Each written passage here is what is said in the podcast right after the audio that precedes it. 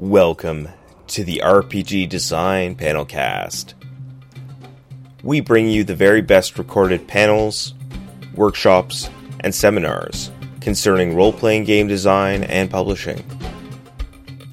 This has been made possible by the generous contributions of the panel speakers and double exposure with their leading game design convention, Metatopia. Episode 71 Explicit vs. Role Based Knowledge. Recorded at Metatopia 2014. Presented by Shane Harsch, Clark Valentine, and Evan Torner.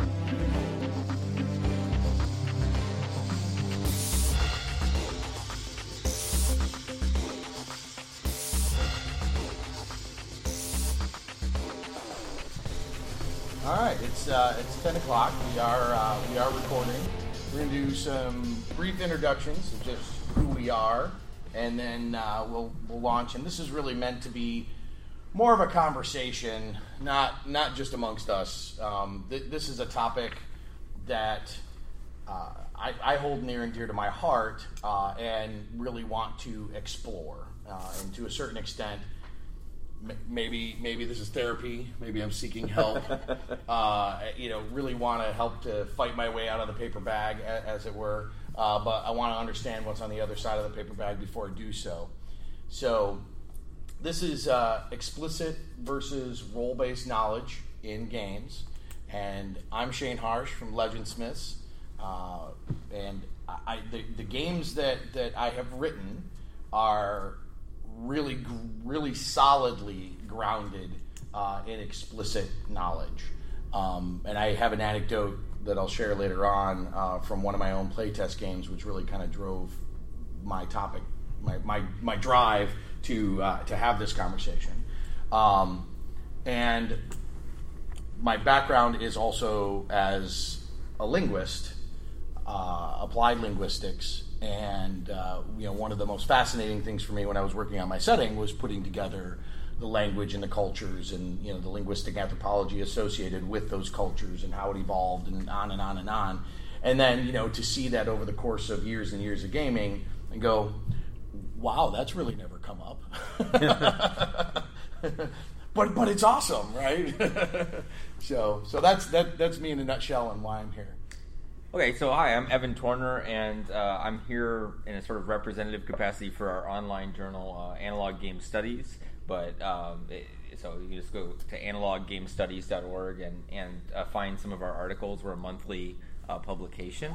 Um, the uh, the, my, my sort of engagement with this particular topic is, uh, you know, I've, I've written several essays on uh, transparency and uncertainty in R- RPGs, how they function on a design level, and then the other uh, capacity is that we have this um, hybrid tabletop LARP thing called the Parlor Sandbox.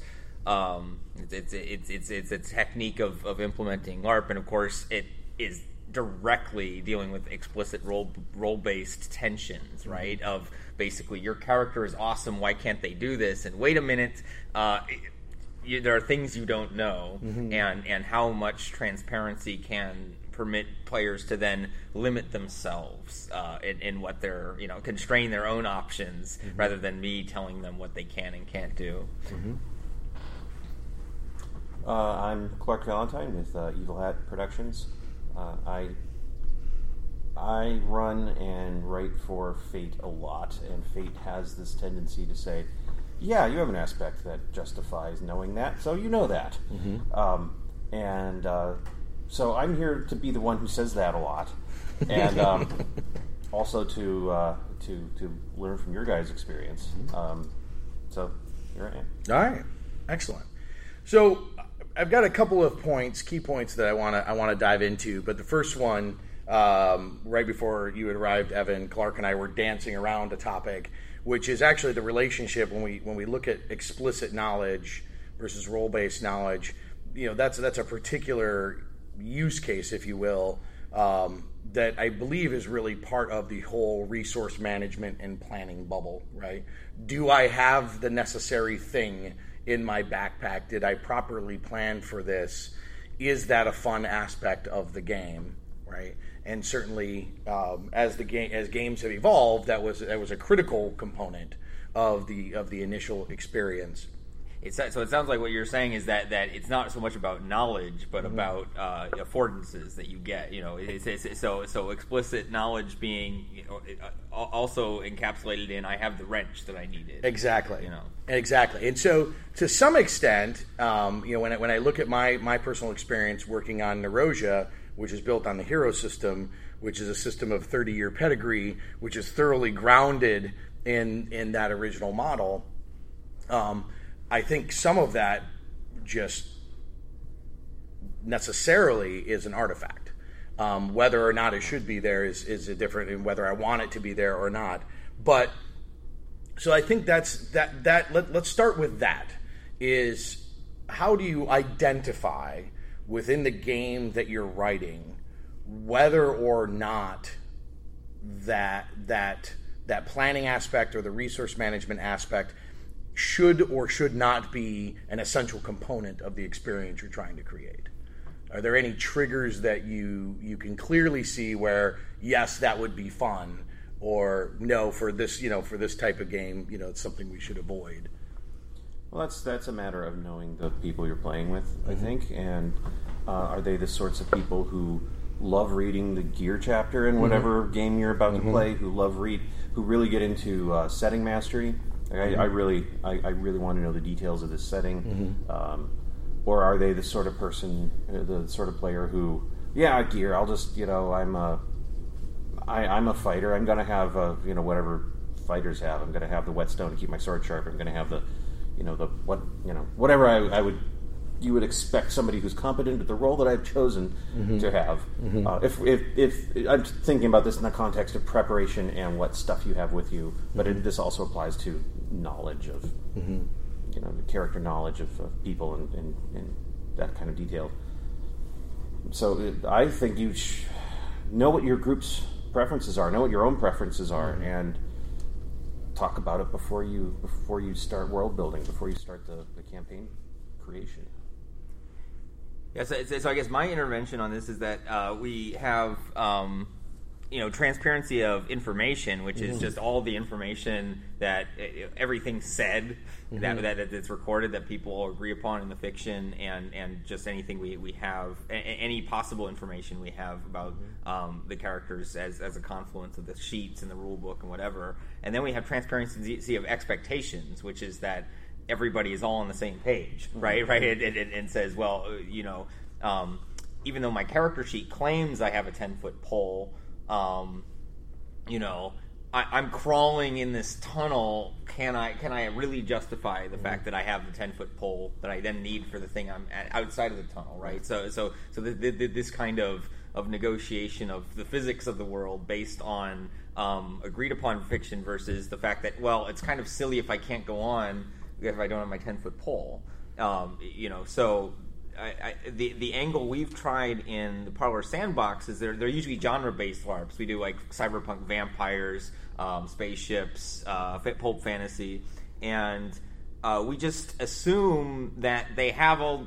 They, can do most every regular thing, and when we're at, at the point where they want to do something a little more powerful that's going to have a, a, a more lasting impact, they're going to then generate the information necessary, and, and, it's, and it's their job to make sure it's, it's properly persuasive on the expectation level. So, for example, in um, BloodNet, our cyberpunk vampire LARP, we we actually have people write out their programs. You know, if a, a, a hacker who says, "I want I want to break into something," I say, "Great, show show that to me and and and and then the players can choose then what the programming language Mm-hmm. they're using looks like they have to engage though. So mm-hmm. so so so then they're effectively doing creative work mm-hmm. that then to us broadcasts a signal of how we should you know push back against them or not. And it gives them an activity and they're actually to some degree hacking you know? I, I mean i mean they're doing the character's damn activity for five to ten minutes. Um, we, we, we, they, they, they know it or not. And, and, and so after that labor what they've said is true and we we have to incorporate that into our own system which of course is tough because it has to be very agile Right. Well, I think I think uh, I think one of the things you identified there, you know, based off walking through that, is you, you know your your your final line there of what they said is true, right? And it it seems to me that that there is a component here that is that is all about failure, right? The lack of knowing something or the lack of having the right object is is an explicit failure for the situation you're in, um, and there's there's an element of of simulation there. You know, the example that you, that you gave about having the 10 foot pole and, and crawling down the tunnel. Well, what happens when that tunnel turns 90 degrees sideways, right? Yeah. Your 10 foot pole at that point is gone. You're going to have to break it or go back, right? And as a simulation, that's potentially interesting if that's a component of the game. If it's not, then it seems to me, and, and this is going to my next point, it seems to me that that's breaking some sort of contract, right? That what governs what you do have or know, right? Is that is that powered by consensus or by framework? So if if you were if you were Yeah. playing through that scene where okay you're you're crawling through the sewer tunnels, you know the storm drains, and finally you come out you know in one area that's going to allow you to get to where you want to go. That's fantastic. You can get there and say okay, well now I pull out my ladder and I climb up to the to mm-hmm. the sewer. You're like wait a minute that that's I realize that even perhaps from a role perspective, you're the guy who has everything, but a ladder is just ridiculous? Yeah, I mean, in, in some ways, the bag of holding is is, is this object that, that, that, that allows us to hand wave so many different uh, I- issue, issues of, of you know Right. uh, narrative physics. Um, yeah, that's well, i- and that's the sort of thing that I I tend to solve with consensus as, uh, rather than a framework because I, I tend to play systems where I don't need I don't really want to worry about okay you're going through the how wide is the tunnel? And, and that that level of detail is not something that my, that the people that I tend to game with are, are mm-hmm. interested in mm-hmm. tracking. Mm-hmm. Um, but we might throw out a complication, you know, there. Oh, well, you know, when you were crawling through the, the HVAC system, don't you think you had to leave, you know, the, your, you know, your ladder back in the, like, oh, yeah, okay, now how am I going to get around that? And Right. if you can do that as an interesting complication rather than as a showstopper or a, a, a violation of the contract, as you said, uh, that can that can make the game very interesting as long as the player doesn't feel like they got cheated or they got, oh, you pulled a fast one on me and not in a good way. Right. Um, Yeah, and, and who gets the who gets the fate point for that complication? well, yes, Right. yes, right. Brilliant idea, but I'm paying him. oh well, yeah. And, and, and, this is an issue that you you encounter when um, you know in, in, in again the Parlor Sandbox we we have arbitrary um, resistance right where where our, our job as the GMs are what we call counter players right we're not we're, we're, we're also players but we're playing against the other players how far back should we push and and that ha- it always has to be consensual Yeah. right? It, it, like so I mean because the framework again is the you know some sort of larger rule structure or set of ethics or whatever but when you're in it and you have somebody who's who's narrating this thing and you don't want to cock block them uh, you know how how far do you let them succeed to then to the point where it said okay i'm gonna i'm gonna do this to you and hopefully this will make your life interesting right? Rather than hopefully i'm not just taking your idea and throwing it away and replacing it with my idea um, and and that that i think is is the sort of art of um, you know, saying your role will let you get this far, and now you're in a dramatically interesting situation, and you as a player have to make a, a decision about how this will proceed. And that decision cannot be just role based. It, it- you have you you, you have it, will, it will fundamentally affect your values. So even if, if you don't have a ladder, how you overcome the next obstacle will show us something about your character or deepen the character. Right. So um, I'm, going to share my story that that really was the the epiphantical moment where uh, I wanted to have this conversation, and we're, we're playing Nerosia. We're, we're we're deep into the adventure.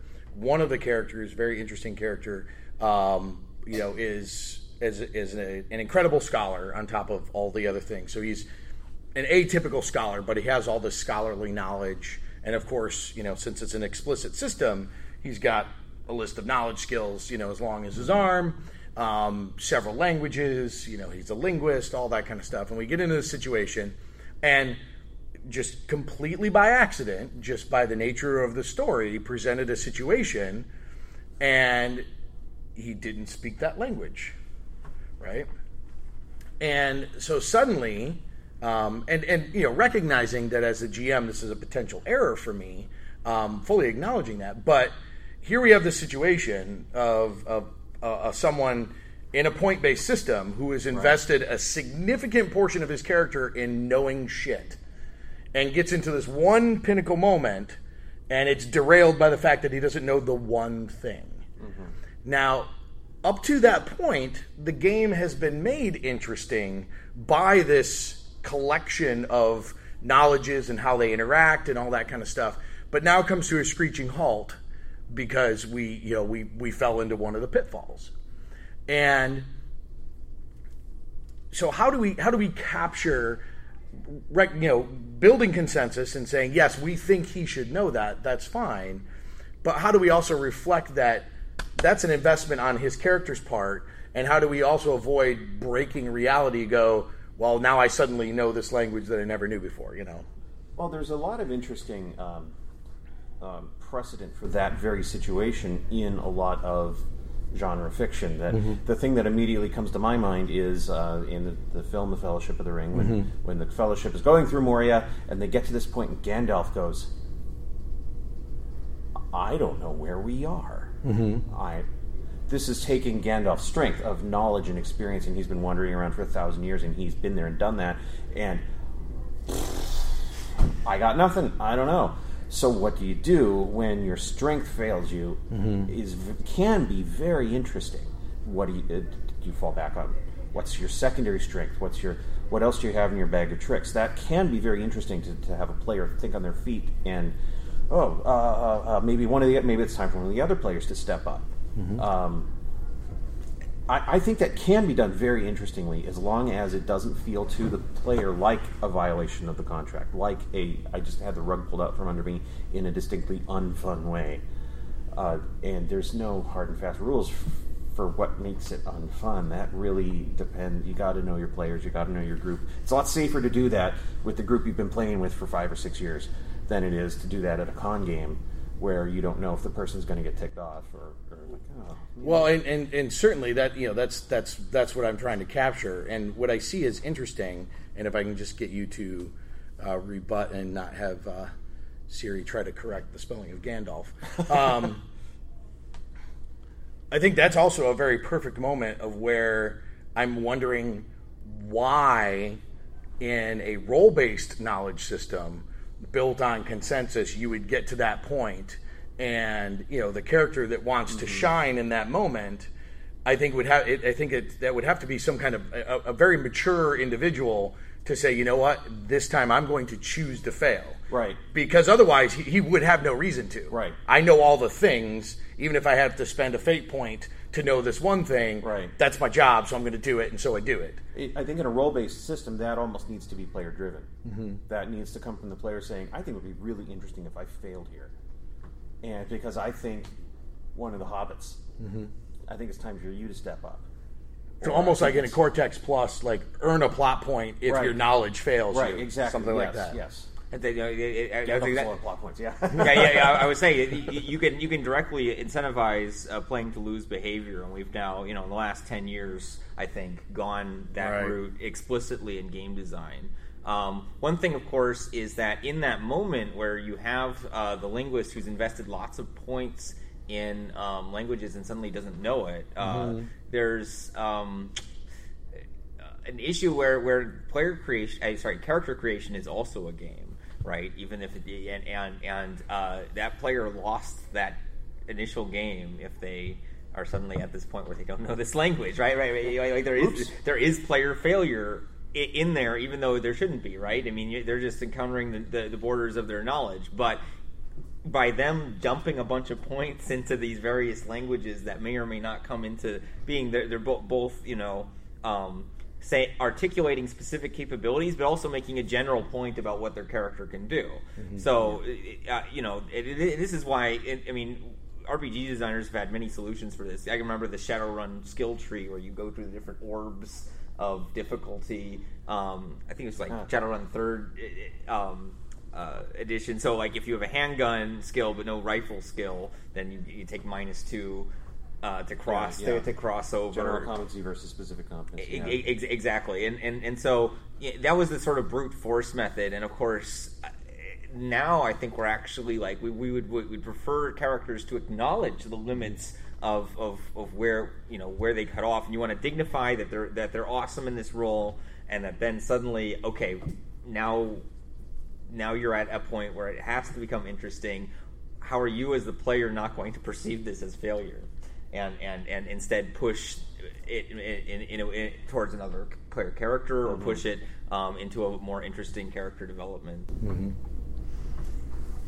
So this is the kind of thing that would probably tick me off if I were your player. My GM knows it very well. Um, I think part of it would be depending on how character creation went. Did I explicitly choose my languages based on experiences that I imagined as part of my background, or did I choose them totally arbitrarily, having no idea where this adventure was going to go?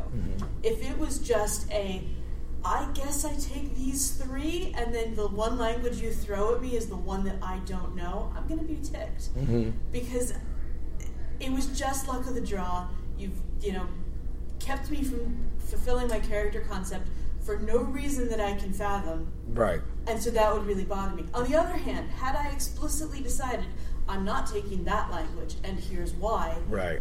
then I have a reason to you know to interact with that failure. Um, so I think part of it comes from from that kind of thing. Does it feel like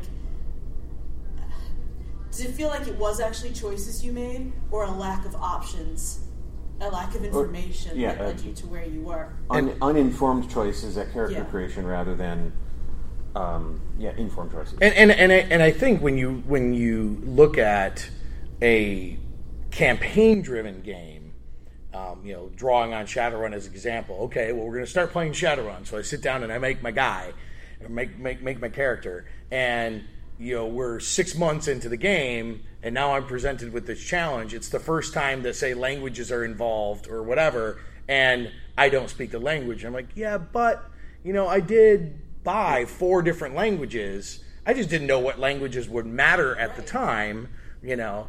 Um, and so I think that that is a lot of what I'm talking about. Is it's a challenge for those explicitly defined systems.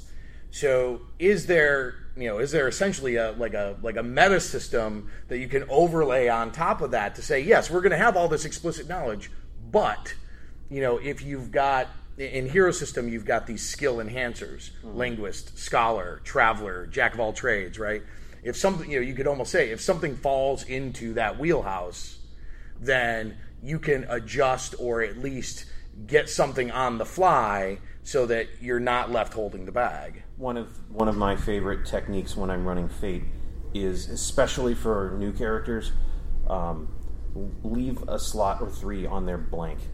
You don't have to fill out uh, your entire skill pyramid at the beginning. You don't have to. What languages do I know? Oh, you know, you know four. Pick two now and leave two for. Yes, of course. You just happen to speak Urdu. Mm-hmm. Of course, because you know, of course you do. Um, that in D and D too. we yeah, yep. Um, and that gets you like a get out of failure free, you know, that many times. right But after that, it's sort of a well, okay, look, uh, this way, if we're playing an explicit system, and you know, I can't remember the terminology you used, but I, I think I know where you're going for there. Um, if we're playing that kind of system, there's gonna be times when you know your little dots that you picked do not line up, and well, that's the system we're playing, and so yeah, Right. failure happens.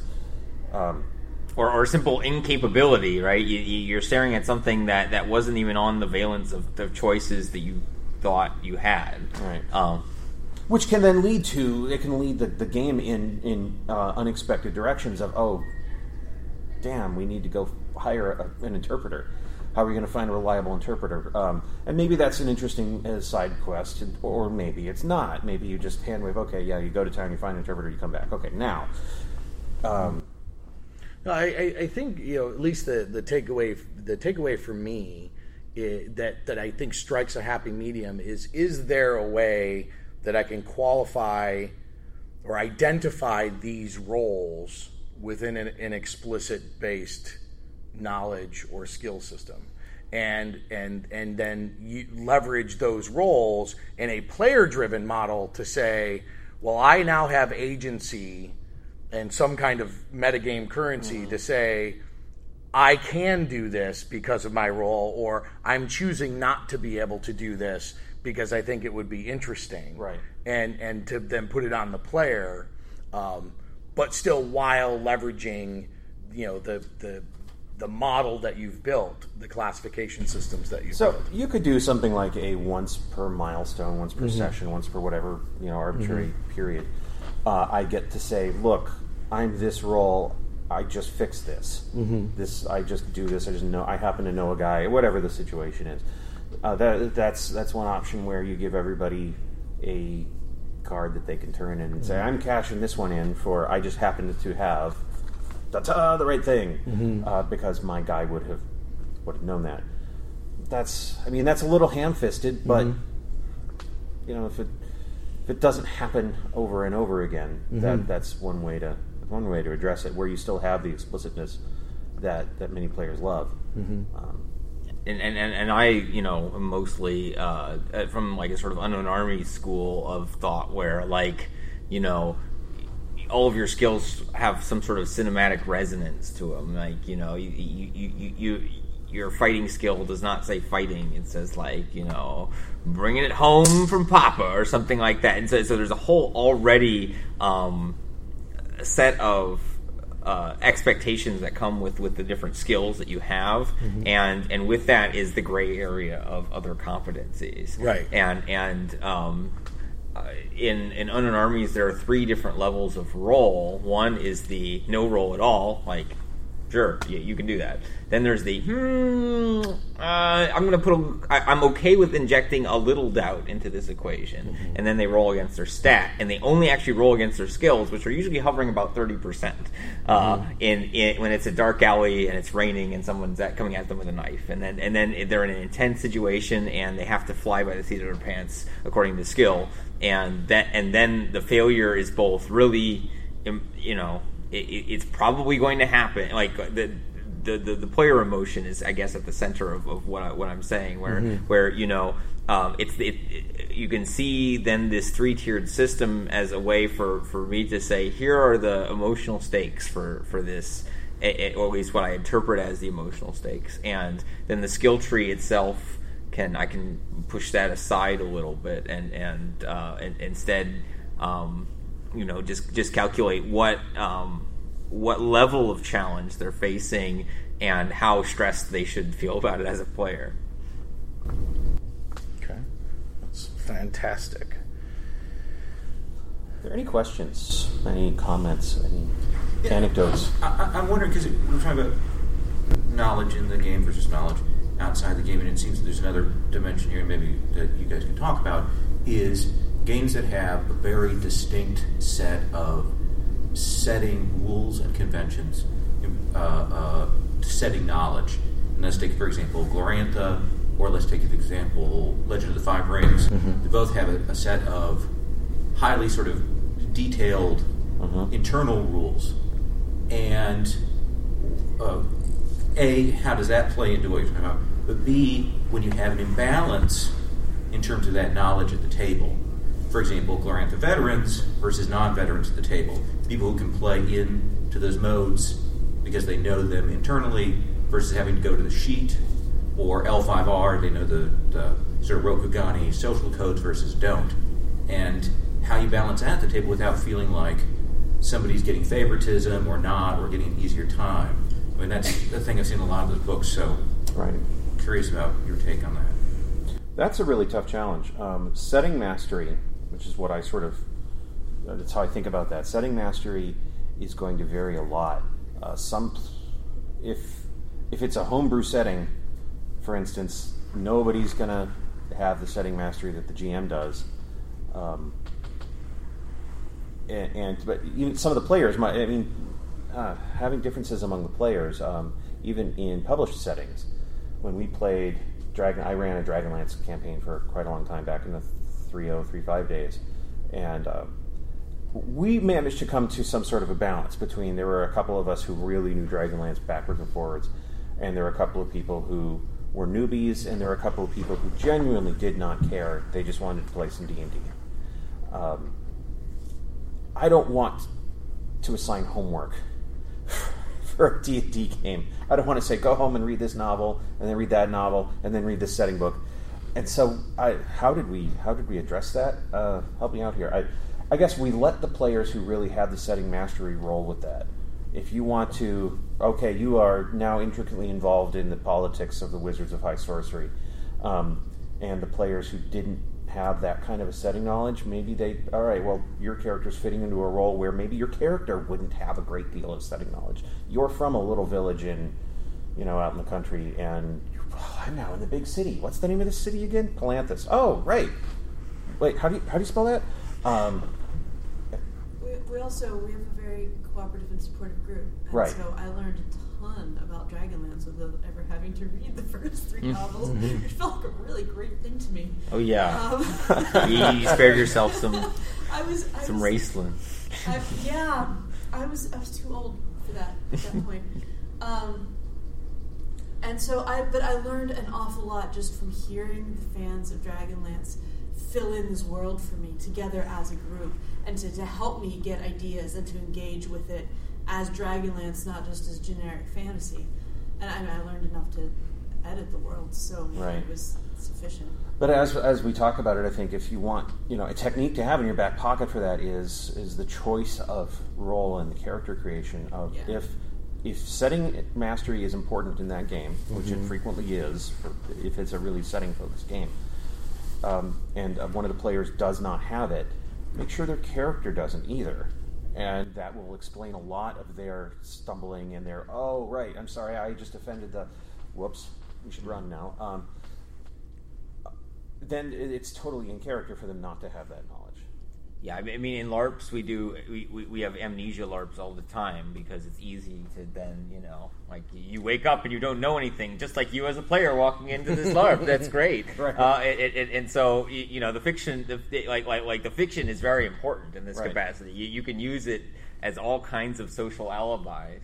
And uh, the the other thing I wanted to say on that front is um, if you have veteran players who know a world very well. Um, the burden is on them and not the novices to make sure the world is conveyed. And and and that so it has to you know other, otherwise you're just gatekeeping.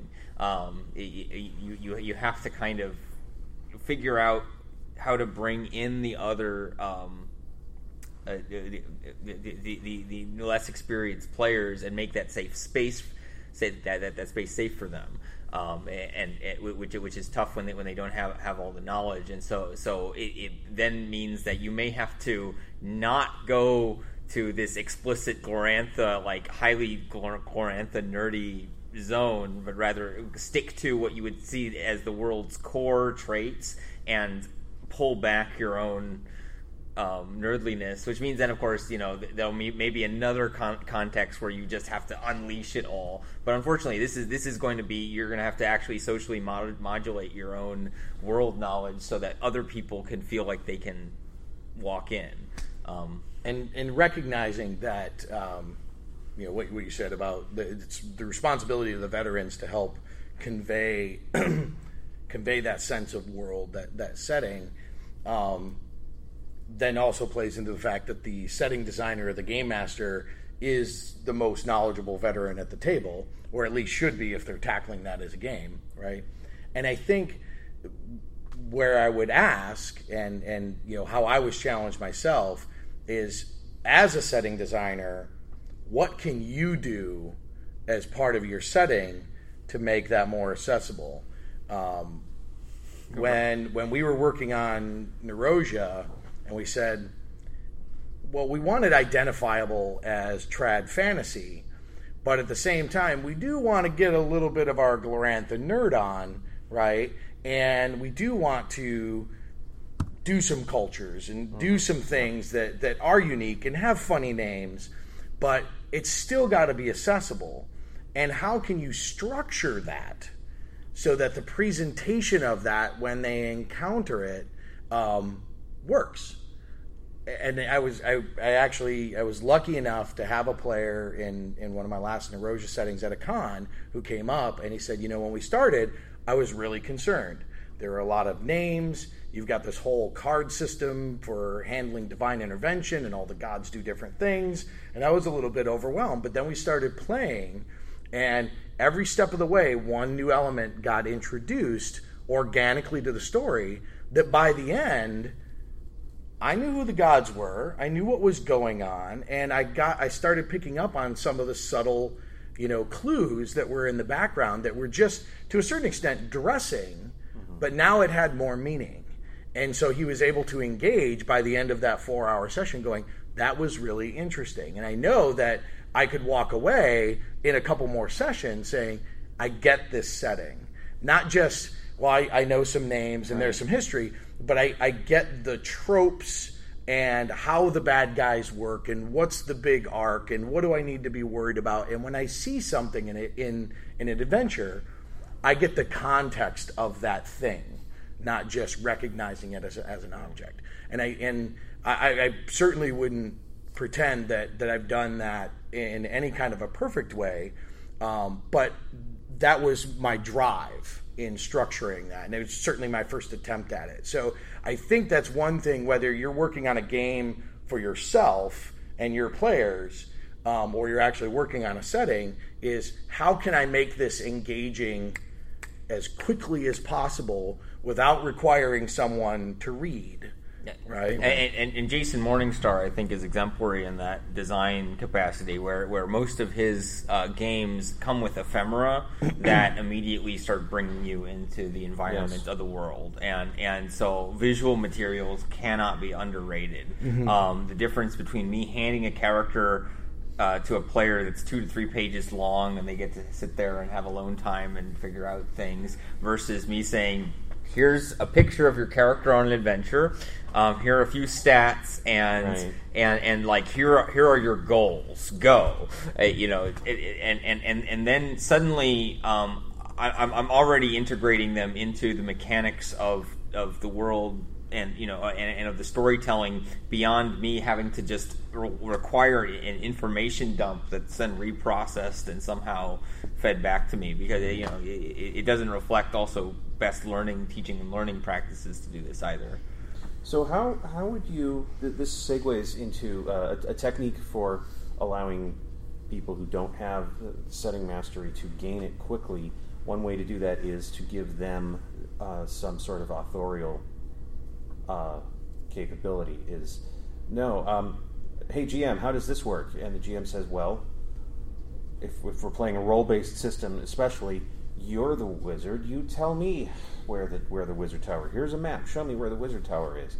Um, uh, then that player will not only be uh, okay, I know where it is because I put it there, uh, but will have some sort of investment in it then because the oh I'm, I'm I'm now interested in this. What what's this thing I created now? How do you how would that work in an explicit defined system? Well, or could it, or should it, or I have had the case where you know I've said, "Show me where the wizard's tower is." It, it, actually, this it, it, was more like sh- show show show us where the the you know the cave of the blood gods are. Yeah. And this was this is in the quiet year, and um, the player drew a giant um, vagina, complete with clitoris, etc., on on the map, and then and, and then there was a blood pool coming out. A female player, but then like and, and, and, and you know, everyone is like we didn't have an X card, so we should have been like, what is going on here? But, they, but, but is, this is this radical moment of world creation where it says, okay, so our post-apocalyptic world is uh, has has this element going on here, and and, and, and, I was uh, saying, okay, how do we then create that shared set of expectations so this doesn't lurch into the game? Uh, um, but uh, it, it, it, it's an extreme example, but it did happen, right? Where where some and, and she was just in a mood that that day. But I mean, you know, in terms of uh, you, you know, like like she she wanted to, to go there with sort of aggressive play. But then what what I think you can do again to push back with the world's creation is you know th- things like the Thirteenth Age and and Numenera are also doing where you where you have these really beautiful pieces of artwork that you can you know point out things on a map and show people the forests. I mean, it, it, there is a rhetorical persuasive power of having the big book with all the artwork in it, or, or or or other bits of ephemera that you can point to. And the less that you have that there as as as actual stuff to, to indicate that this is real and you should care about it, um, the more you should probably just see their own to their own creational capacity. Uh, yeah, I think um, Clark uh, exploring that in say a setting like uh, Wilderlands of High Fantasy, right? The city state of the Invincible Overlord. which It's an amazing setting. I've, I've run several campaigns there because of its structured sandbox nature. I have an entire world that's mapped out in five mile hexes, and every you know, if there's something significant, it's on the map and it's got a write up, and it could just be a random layer, it could be whatever. So when you ask that question, you know, where is the wizard's tower in a setting like that? I still don't think it breaks anything, mm-hmm. right? It just, but then it becomes part of the world, and I think the interesting potential in that situation is well, okay, yeah, I see that you only want it to be 15 miles away from your comfortable city, but we also know that this wizard's tower, um, you know, is is important for power reasons, stuff like.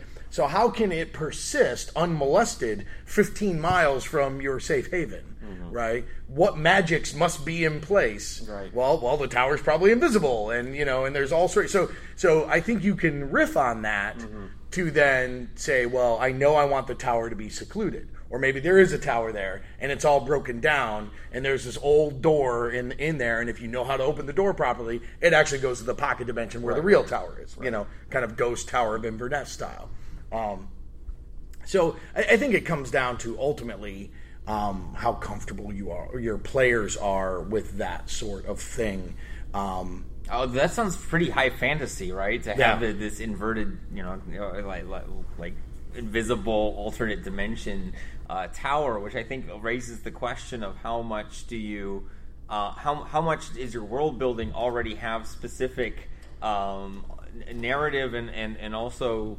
Um, well, I was just going to say right, you couldn't do that in Erosia exactly. for metaphysical reasons. Right, right, right, right. yeah, yeah, yeah, exactly. And, and, so, so then, then, then you're you're negotiating with the power level of your own right. world. Right. Every single time someone introduces something new into the fiction. Um, and, and, and, which is why you then have to push back and say, here is the right. power level of the world, right. and and right, and that gets to what you were. well, I was going to say, what you, I think what you, if I'm reading what you're saying there, rather than saying just yes, what you're saying is you're establishing at the start that you can establish a fiction, but I'm all, almost always the GM going to say yes, but yes, absolutely, it's a classic yes, but yep. It, it, it, the, the pushback is is for everybody's own good because otherwise the setting is fancy. It's whatever everybody has decided it, will be, which is which is fine for some games. But if it's going to have a thick world, then the world has right. to push back right. on any idea that anyone. Right, has. right. My uh, my point was basically just if you have somebody who is has the enthusiasm and interest to to learn about the setting, but doesn't have uh, only has a, a, novice understanding of it at a table of veterans is giving them some authorial uh, control mm-hmm. um, to establish some elements of that setting uh, is one way to get them up to speed quickly. Up to speed is not quite what I mean, but, mm-hmm. but give them oh now you have some knowledge right that that nobody else had. Okay, you're the expert on the Wizard's Tower now because you know where it is and uh, what what's there. Why is it only 15 miles away from the you know right. the big port city, and and nobody goes and messes with it. Um, so I don't know. Did that that's, that's, did that get near an answer to you? Yeah, and and I, and it, uh, just to make one counter, like I, I, threw out there, well, you couldn't create the pocket dimension tower in Erosia, except that you could, and if you did, then that means a whole bunch of other baggage associated with it. And that that was actually something that had occurred in one of our playtest campaign. And I think the interesting aspect of structure is what happens when you choose to break it. What does it mean to break that structure? So I'm going to push back, and then suddenly you don't, and the players are like, "What? But that's not how you said it worked, is it?" What's going on here? Oh my gosh! But then, but then we're in, in classic fictional tropes, right? Right. Right, right, You know, Right, the world is bigger than you thought Right, it was. exactly, yeah. and that's and that's Set up the rules just to knock them down, right? right. But it's you know you've got to choose your moments, right? Right, yeah, can't, yeah, yeah. It can't be every day. right. Well, it, it, I, I hate to keep butting in, but uh, and I, it, what brought me thinking about this is because the new you're going to do Thirteenth Age in Glorantha. One of the things in Thirteenth Age is when you make your character up, you get to state one true thing about the world. And I was like, okay, how does that work? Where you've already got a world that's highly detailed, highly highly presented, and they, they've had some discussions about, about how they're going to manage changing that. It's, it's essentially that, that the player player statement is going to overwrite whatever the established Yes. fiction is in a, in a dominant way. People already do this. I mean, you know, every time everyone sits down to, to, to do the hack, you know, there's, there's there's imperfect information at the table, or somebody has like Oh, yeah. one one af- a- aspect, and you already do this. So making it explicit means that everybody who's going to engage, everyone at the table can engage with with a little bit of world tweaking, which also means that most of the world is still intact, and you can agree upon it. It's it's the other way of, of saying give people a little bit of freedom, so that then other major things can go unquestioned, and we don't have to keep figuring You know- out things. You know, it strikes me that in um, thinking about this sort of thing, uh, uh, a player authority to uh, for, in world definition might even work better in a very explicit system because what's on your character sheet? What sort of things do you have dominion over? If you're the sage, you might have knowledge of these six very, very uh, specific things and maybe you can then state at an appropriate time a truth about one of those things. But once you get outside of your lane you don't have okay i know a whole lot about this city and i know a lot about this particular tribe of hill barbarians and i know about ogres but i can't go and declare that that there's a you know a, a troll chieftain here because i don't know about that. And that might both empower players to get creative in their area of expertise, but then keep them constrained from blowing up the whole world by accident. Okay. Any other questions? I have another one. Sorry. Oh, please! I mean, I if. This is a conversation, so drive on. Yeah. What What do you think um, about? You've mentioned this a little bit before, but we've seen a number of games that are using for sort of uh, resource costs for doing that kind of explicit knowledge. I'm thinking of like uh, Gumshoe's preparedness, which is highly generic. Um, we see some games that do role-based preparedness, so you you have a role and you can do a certain amount of retcon based on that. Uh, fate points, and then something like, okay, you've got a bag, you can declare whatever's in the bag up to a certain point, but eventually the bag gets filled. So you're you're writing those things in on that. What, what do you think the strengths or weaknesses are of that approach? Well, I think I think giving the players some kind of agency to influence the story when it needs to be in, influenced is important. Um, you know, our, our answer in Narosia when we were building on this explicit system that is the hero system, how do we get that agency? Well, we wanted the gods to be involved. So instead of giving them a pile of generic fate points, we gave them an equal number of explicit cards. I have the war god card, I have the healer god card, and I have the earth god card. And if I want to affect something within the game, I step out of my character, role play the god influencing that moment and justifying it thusly, right? And you've done two things there. As a player, you've changed things around to the way you need them to be or the way you think they should be. Um, but you've also now incorporated another set of characters into the moment, which the players, um, the players around the table can then build on. And so now suddenly it's not just the five players at the table; it's the five players plus these three gods. and if as a J, as a GM you've done your preparation for the adventure, those three gods may actually be the ones that are opposing what's happening in this adventure because these two gods want to see it successful right? And so now you you're you know you're starting to create a clash and there's a whole different level that the adventure evolves on. Now that's that's a Narosia specific thing but i think it all comes down to player agency and being able to influence the moment um, in a way that makes sense for the setting. And i think the more those two can merge um, the more interesting the experience becomes it works great for Narosia. I don't know if I could do the same thing in Cyberpunk and use like corporation cards, right? Because that would just seem creepy and weird. I mean, I mean, but it- it's a question of genre and format, Right. right? I mean, I, I always say that you know, role playing games are. Uh, you know, text designed to make groups of people make non-boring statements, right? And and that, that, that that's I mean, and so so how do you you, know eh, say, well, okay, you've re- you've reached this thing, but you don't have the ten foot pole, like what's the, what's going on you know right right and, and, and crickets you know these, these so so um, in, in it sounds like in your case uh, in Narosia there's there's a, a there's a capacity to elevate this tale to a sort of epic level all of a sudden and so suddenly Even you know, when you're a farmer. Exactly. It's, it's suddenly this, this sort of trivial conflict actually is playing out on larger levels of symbol. Um, another uh, system that allows you to, you know, decide you actually do have that flamethrower with you is InSpectres, which is the Ghostbusters reality show, and there you spend a token, go go go, go into the interview booth and say, well. You know, before we went into the haunted house, I did remember to bring the flamethrower with me, right? And then suddenly, flamethrower is there because whatever you say in the confessional booth is true since it happened after the fact.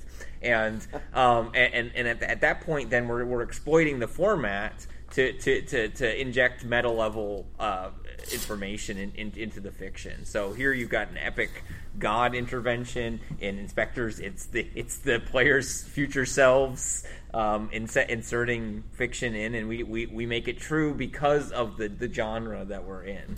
You know, um, I'm I'm often very tempted by to to uh, to pick a technique that you mentioned of, okay, you have a backpack, tell me exactly what's in it. Uh, that on some level really appeals to me until I get to the table and I realize that I'm playing with five parents who most of whom have had really difficult days and um, you know a hard day at work or the kids have been yelling and we're here to not think about that kind of stuff um, i don't want to put people on the spot to remember the matches uh, and then punish them later for not having remembered that. Uh, especially if your character sheet, and this is where, on some level, role based versus explicit is just a matter of scope rather than Right. true difference in kind. Um, okay, you're the tracker, so yeah, you're going to remember the matches. For, uh, which is very similar to look, you have like six or seven ranks in survival. Yeah, you'd have remembered the matches. Um, I really like in Fate, you have the shoot skill at superb. Okay, good. This not only means you can shoot a gun, this means you know how to maintain a gun. This means you probably have an NRA membership. This means you understand gun culture. This means all of this stuff that goes along with it, uh, because that makes it interesting. That that that reveals you you have invested some of your character mojo in knowing about guns, and that's not just shooting them. What else can we make interesting about that? Um, that's not an endorsement of the NRA or any particular political position about it. I should just say, Especially since you're being recorded. exactly. Uh, Guns kill people. Um, And I think another reason that that's important is that if I've decided guns is really important to my character, I know nothing. And so I'm You personally, need- you're saying? personal, yeah. Yeah. So I'm going to need somebody else to help me fill that in. And so if it's my role, then people can be like, "Oh yeah, you have this, or you would know this," and I'm like, "Awesome, fantastic!" Because if I have to be the one who says what my character knows, my character is screwed. Well, we, we had a in in uh, playtest I ran last night. Uh, we had a character who was playing just the fighter. So this is my Nova Punk setting, playing the fighter, and basically all that character does, all she has is guns, right? Shoot at 5 right, and then stuff to support it. Um, a plot point was spent to use shoot as rapport. Um, so she saddled up to the big goon that had the you know, the M50 machine gun standing there on guard duty. She goes, well, that's a mighty fine piece of iron you got there. Slides the plot point over, and they proceed to have a, a social engagement based off the shoot skill, right? Just going in it, and that's you know, and that's that's that's a wonderful thing Yeah. that you can do. Kind of kind of circling around back back to your initial statement. Uh, the one question I would have with respect to the the Glor- Gloranthan Thirteenth Age, um, what are you doing for icons? Are are you are, are the, the the icons have they been pulled from the Glorantha setting? Um, and I say that because I, I, I did run a campaign of 13th Age, and my initial reaction to this is, well, I already am running Narosia, so uh, I don't I don't need to engage into another game that has this meta level. But were I to do so, the icons would be what I would embrace for that meta intervention. I know because of the arch wizard of so and so or the grand fay or whomever um, that this is happening or their agents have done this. As we arrive you know that icon's agents are going away and the setting has changed in this moment because as a player i want to see that happen right?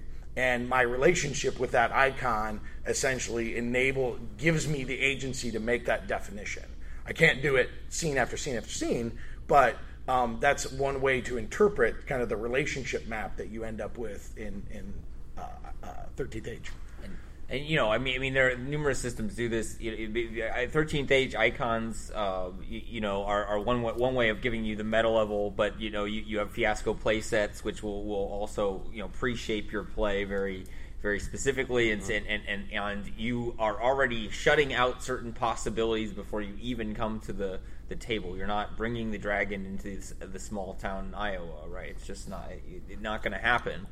Although, right, right, right, eh, but then, then, then it, it makes an event when it when it happens. The- or or oracles in um, in a Wicked Age. You know, you have four different you know intersecting threads, and you'll do things with that, but.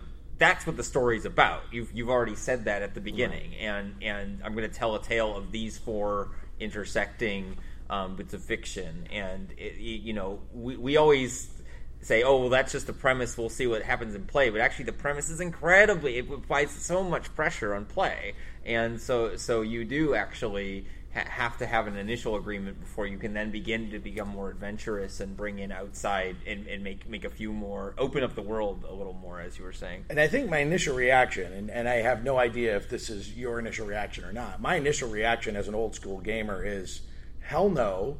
The world is as it is. Suck it up, drive on. You either have your 10 foot pole or you don't, and deal with it, right? How can you as a player become, you know, creatively overcome these challenges, right? But then I think you have to step back and say, well, what are we trying to, to create collectively? And where can you, as a GM, share some of that load, right? And, and, and there's a balance. You know, Narosia isn't as narrative heavy as, as it would be in the upcoming Fate version, right? Because, but those are two different styles of play. And, but they're still built on the same premise that the, the player agency is ultimately divinely driven and I and and that's what kind of keeps it cohesively together. And I think that's where you have to find where's your balance. How am I going to how am I going to retain the feel of Glorantha as many people recognize it? You know, going back to BRP um, and what their expectations for it are, and then how am I going to embrace some of you know the modern shift and can we make a better game? Or are they coming from Hero Quest version of Glorantha? Right. We're just about out Yeah. of time. Are there any other questions or comments or anecdotes or complaints? Cheese plates. All right, thank you for, for being the four, uh, the mighty four or five actually, and and and um, and you've been a great audience. Thank And you. and thank you, gentlemen, for your perspective. I really help. Of course, I yes. appreciate the help at 10 a.m. on Sunday morning, and uh, I actually got what I wanted out of this panel. So Excellent. Uh, I, I very much appreciate it. All right. Thank you. Thanks so much.